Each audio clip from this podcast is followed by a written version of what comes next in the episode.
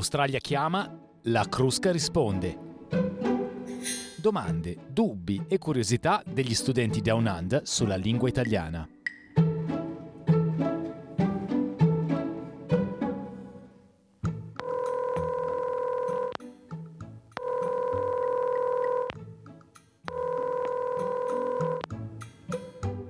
Ciao, mi chiamo Sarah, studio italiano a Griffith University e questa è la mia domanda per l'Accademia della Crusca.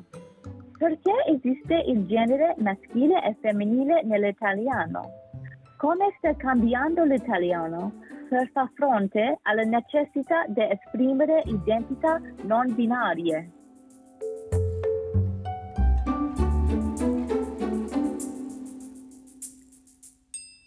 Bentornati e bentornate all'ascolto di L'Australia chiama, la Crusca risponde, il podcast che connette chi studia l'italiano in Australia e gli esperti dell'Accademia della Crusca a Firenze, che da quattro secoli si impegnano per conservare, promuovere e rinnovare l'italiano. Un argomento scottante per linguisti e non quello che ci propone Sara, ovvero i generi nella lingua italiana. Noi ne parliamo con Marco Biffi, professore professore ordinario di linguistica italiana dell'Università di Firenze e accademico corrispondente della Crusca. Buongiorno professore. Buongiorno a tutti. Allora, iniziamo un po' dalle basi. Eh, ci spiegheresti l'uso del maschile e del femminile nella lingua italiana? Dovessi fare proprio una lezione a una persona che non, non li abbia mai incontrati, magari provenendo come chi ci ascolta dalla lingua inglese? Sì, nelle lingue diciamo, derivate dal latino come l'italiano è normale la presenza del genere grammaticale maschile e femminile. È importante sottolineare il genere grammaticale e è importante capire che il genere grammaticale non ha nulla a che vedere con quello sessuale. Cioè ci sono parole femminili che indicano esseri maschili, ad esempio poeta, il femminile è poetessa, e ci sono parole femminili che indicano sia esseri maschili che femminili come ad esempio persona, quando noi diciamo persona, può indicare qualunque tipo di, di attitudine, di inclinazione, di, di, di, sentimento. Tra l'altro è importante dire che la, il genere grammaticale serve molto nella morfologia e nella sintassi dell'italiano perché rende più chiari certi costrutti, perché permette di creare dei collegamenti tra parole lontane che altrimenti dovremmo istituire con, con altri tipi di strategie e per come è fatta la sintassi e la morfologia dell'italiano annullare l'indicazione del eh, genere grammaticale comporterebbe grossi cambiamenti, dei grossi sconvolgimenti e quindi anche potenziali incomprensioni. Poi un altro punto che secondo me deve essere chiaro è che morfologicamente parlando, cioè limitandosi alla lingua, alla struttura della lingua, la distinzione tra maschile e femminile non ha nessun presupposto sessista. Eh, in inglese è diverso, ha una morfosintassi più semplice, tende ad annullare la distinzione di genere grammaticale quasi sempre, non sempre perché in alcuni casi questa distinzione c'è, e l'italiano invece gli affida tutta una serie di compiti che se venissero meno dall'oggi a domani creerebbero grossi problemi di comprensione. Eppure, nonostante appunto si tratti di una distinzione, non di una discriminazione, in Italia ci sono state parecchie discussioni, anche molto accese su questo tema, soprattutto negli ultimi anni. Sì, è vero, negli ultimi anni, in particolar modo negli ultimi due o tre anni, si sono molto accentuate. Paradossalmente, eh, diciamo, le, le, discussioni sull'annullamento del genere o sull'opacizzazione del genere, cioè sul renderli eh, in qualche modo non distinguibili nella, nella lingua, eh, ha, ha un'origine lunga, distante nel tempo, perché in realtà nascono dalla richiesta di una maggiore specificazione del genere nella lingua. Cioè, eh, l'italiano aveva una sua struttura, a un certo punto negli anni 80, 90 eh, c'è stato tutto un movimento legato all'emancipazione femminile quindi alla richiesta di un maggior riconoscimento del ruolo della donna nella società che ha spinto nella direzione di specificare sempre di più la distinzione tra uomo e donna, in maniera tale che appunto emergesse la figura della donna nella società, soprattutto per quanto riguarda i nomi del, di professione, per cui eh, si è cominciato a dire bisogna dire sindaco e sindaca, assessore e assessora, ministro e ministra, rettore e rettrice, mentre prima ad esempio per le cariche il maschile eh, senza connotazione di nessun tipo valeva poteva valere per entrambi, per entrambi i sessi.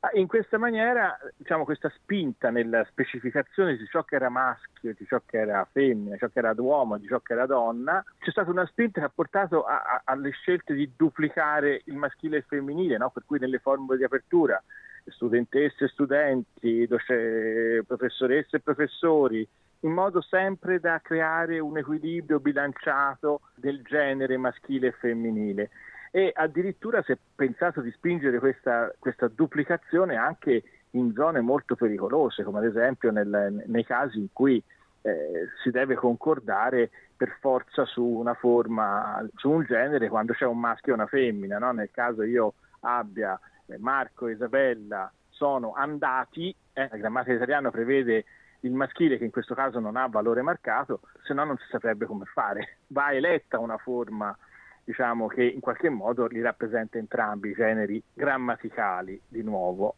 Quella che ci hai appena spiegato sembrerebbe quasi una radicalizzazione no? sulle posizioni e sul sì. genere maschile e femminile, però non ha finito questa soluzione per scontentare chi non si riconosce in uno di questi due generi. Eh sì, è successo proprio questo, nel senso che paradossalmente questa diciamo, spinta che, che, che nasceva da istanze sociali importanti di riconoscimento del nuovo ruolo della donna e quindi legata anche a movimenti di emancipazione ha finito poi per scontentare chi appunto non si riconosce nessuno dei due generi, perché prima nel suo, nel suo, piccolo l'italiano con le sue soluzioni garantiva delle zone in cui venivano rappresentati tutti senza stare a porsi il problema di quale fosse il genere, mentre la radicalizzazione, la spinta verso il maschile, verso il femminile ha fatto emergere molti contesti in cui diventa difficile per chi non si riconosca nell'uno o nell'altro sesso scegliere il genere. Per cui sono sorte queste soluzioni diverse, tipo eh, l'uso della U finale, dell'asterisco finale, dello schwa, che è questa lettera, questa E rovesciata che in fonetica indica una vocale indistinta e che alcuni hanno proposto proprio perché è indistinta a, a, non indicare la marca morfologica, però ecco, ci sono venute fuori queste soluzioni, soluzioni che mirano proprio a evitare la scelta del genere grammaticale maschile o femminile nella lingua. Eh, sono state sperimentate in vari contesti e hanno sollevato discussioni e polemiche non tanto perché sono state sperimentate in certi contesti, che ne so, nelle comunità LGBTQ o in altri in contesti particolari, ma perché sono state utilizzate anche in contesti pubblici. Cioè ci sono alcuni che unilateralmente e arbitrariamente hanno usato queste strategie all'interno di testi pubblici e, e questo insomma non, non, è ammissibile, infatti su questo ci sono state forti reazioni.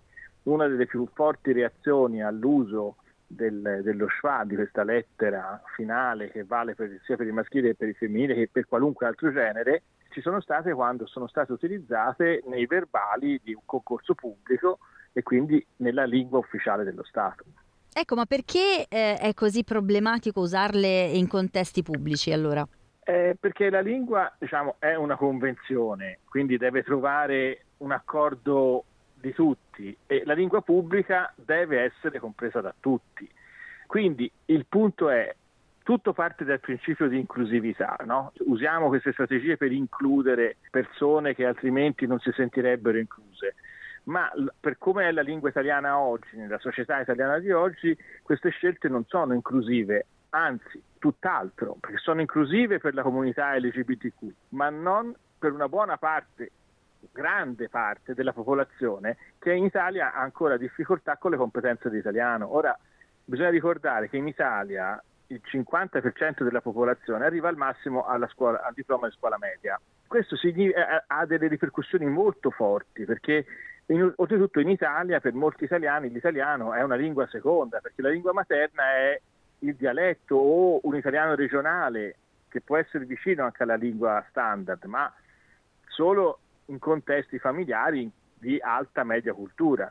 Quindi già buona parte della popolazione ha difficoltà con le strutture grammaticali, sintassi, morfologia condivise e imparate sui libri della grammatica. Se poi dopo si comincia a inventare e imporre dall'alto soluzioni, esperimenti, ovviamente questi creano dei terremoti da un punto di vista del sistema. Quindi sono esperimenti, vanno bene, chi li vuol fare li faccia, però se saranno assorbiti nel sistema linguistico italiano bisognerà vedere insomma, cioè, se col tempo davvero si dimostreranno adatti ed economici per rappresentare la comunità di tutti gli italiani.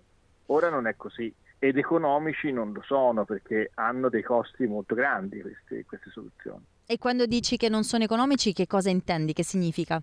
Intendo che ad esempio costringono a usare delle strategie eh, molto più complesse della lingua, della lingua, della lingua naturale che, che, parlano gli italiani. Per esempio, un asterisco come lo pronunci? Eh, lo schwa si può pronunciare perché appunto nasce proprio per rappresentare un fonema eh, che è questa vocale indistinta che c'è in alcuni dialetti italiani.